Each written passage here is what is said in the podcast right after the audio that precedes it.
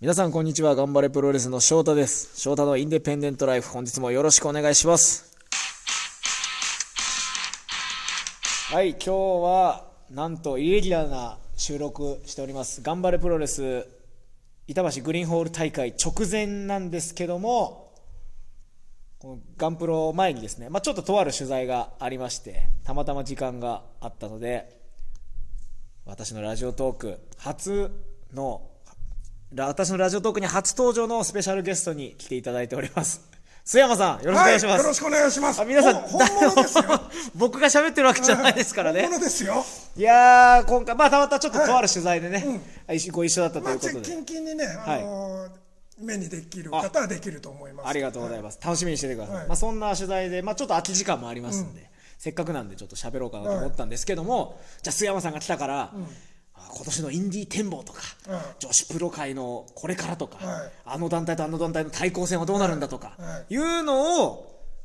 聞きたいところなんですけど、やはり須山さんそれライターとして仕事なんでそう。お仕情事報は商品だ。そうですよこれでまた0円なんで、ん趣味なんで、そういったプロレスの話はまあ今後やっぱ「シュープロモバイル」コラムだったりとか、はい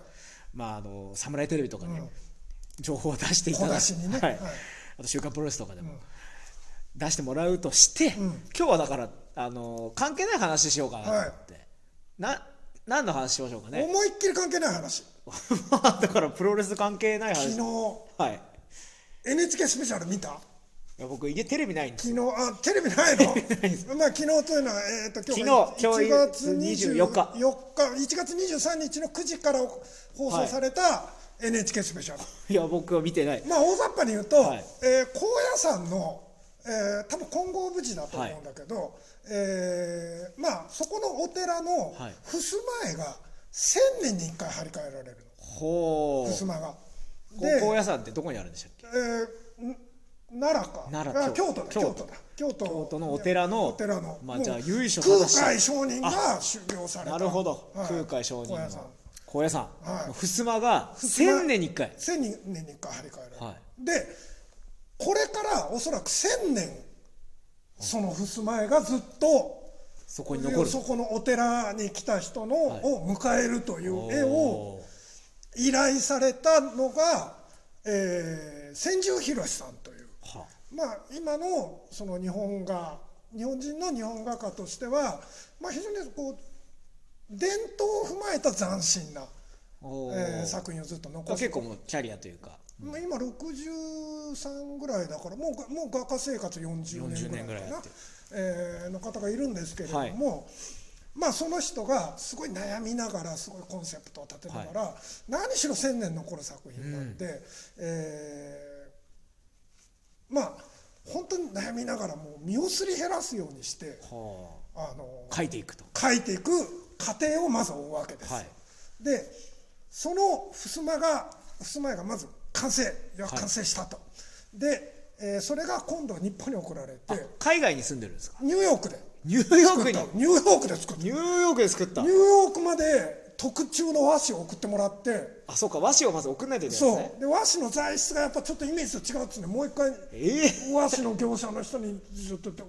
厚すぎるもっと薄いのはあでまあそれで一生懸命作って、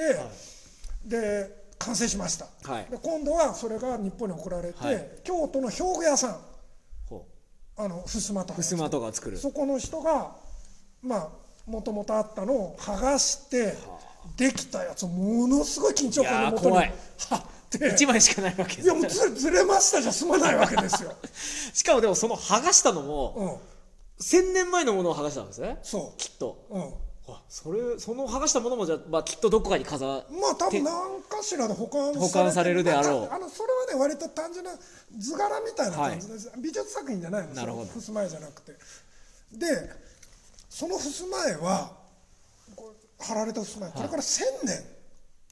その次変お寺えにるのはじゃあ3020 3020年年3020年とか3020年にまあおそらく張りまあ替えもるうそれぐらいのつもりで作って、もう紙の質から絵の具の質までもう選びに選んで研究し尽くして身を削るようにして作ったのがまあようやく収まってそれをこのコロナ禍の中あの日本に戻ってきあたご本人がご本人が千住博さんが戻ってきて、あの収められた襖絵を見てあの、まあ、対面するとで、まあ、最後ちょっとしたサプライズとかもあったりするんだけど、でその千住博さんっていうのが私名刺がありまして。えそんなもう人間国宝みたいな人ですよねつまりにまあ、どうかしたらひょっとしたらもうそういうレベルにあれなってく人かもしれない人なんだけど、あの実は千住博さん私あのいくつか経歴では出してんだけど、はこの仕事をする前に予備校に5年間お職員としてはい働いてたんだけど、知ってます最初の2年間が美大受験のコースだったへえの、でそれは須山さんが絵を教えるわけではないんですねいやそんなできるわけないでしょでも美大の受験だけ どまあ一まあ、般入要す試、るにいろんなこう事務的な、はいはいあの運営運営というかさそろばんのもう勘定せなあかんしなるほど美大受験でいろいろ準備するものがあるわけ、はいえーでまあそういうのをやったりっていうふうなことをやってたんだけど配属された1年目に、はい千住博さん1年間だけそこで若かりし講師をやってた。若かりし千住博もうさすでに作家としてはそこそこ売れてた時期だったんであの普通でいけば予備校の講師やらなくてもいいはずだったんでんあすもう絵師としてもう本当に作家として作家はていいけてたんだけど今から思うとあるほう大物政治家の息子さんが、はいその年に、はいその予備校で受験することになってなるほどえー多分そのこの面倒も見ると。なるほど、えーいうのが、あまのあ、役目だっただろうとおそらくおそらく引き受けた推測されるわけですねまあうん多分あの千住さんがあの仲いい予備校の講師をはいあのやったのって、はいその1年だけなのほあの美大の人って結構予備校の講師やるんだけど、あのうはい時給もいいからなるほどでも千住さんは多分この1年しかやったことなくてやで、まあ、その政治家っていうのはこの人なん だこれ言えないですかこれラジオのこけど言わとない方がいいんじゃないかな今ちょっと須山さんノートに書いてもらいましたけど、はいまあ言わない方がいいですね多分いいんじゃないかなもうもう現役引退されてるまあでもまあ言わない方がいいと思う、うんあでもこの人の息子、息子がうん、美大を受験して美大に入りたいから予備校うに、んまあ、東京芸大入りたいから、はいまあ落ちたけどね落ちたかい落ちた、うん、まあでもその子の面倒を、その子の合格への道にうんちょっとお父さんがそう手を回したわけですね、はい、まあちょっと手伝ってくれはいでその時にまあお師匠さんとして指導してたのが千住まあ千住はい1年間だ、でまあ1年間同じ職場でやっぱり受験というねなるほど非常にこう目的を共有した場だから、はい独特のなんか一体感があって、まあ、僕は日本画家の担当じゃなかったんで付き合いはさまあでもそれでも結構。まああの一ねやっぱり一ワンシーズン戦ったわけですよ古ね、典がその間にやった古典とか見に行ったりもしたし、あのしてたんだけど、あのまあ、その後も活躍されてるよ、あやっぱ千住さんというのは画家としてこんだけ成功されたんだなと思ってたら、まあ、その昨日は千年に一度の面 白い多分いせ千住さんも自分自身で言ってたんだけどこれは本当に生涯最大の大仕事いでやす。ーそれはそうでしょうね、我々が1000年先に残るものなんてないですからねないでしょだ からそれ素晴らしいことなわけでやっぱり美術作品ってそういうのがあるからでも千年残る美術作品を描ける人ってごく一握りなんだけど千住さんはそれをやったわけですよでその創作の過程から完成までを NHK スペシャルで見れて もう俺は最後ちょっと涙が出てきたんですよいや本当1年しか一緒にやってなかった人だけど、その人の一世一代の千年に一度千年に一度のおお仕仕事事を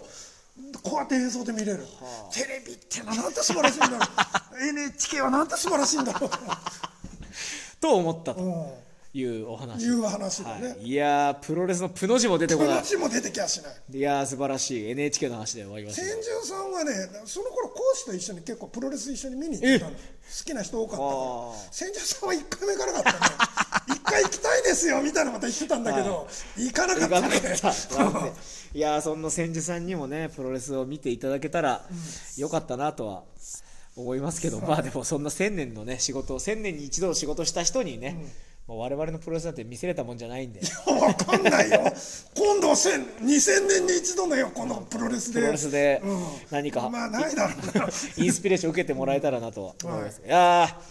どうですか皆さん須山さんの NHK スペシャル 最後まで聞いてくれたはい絶対聞いて絶対聞いてますよ、んというわけで、まあ、今日はねなんとスペシャルゲスト今日この後、はいえー収録しまして夜は頑張るプロレスで、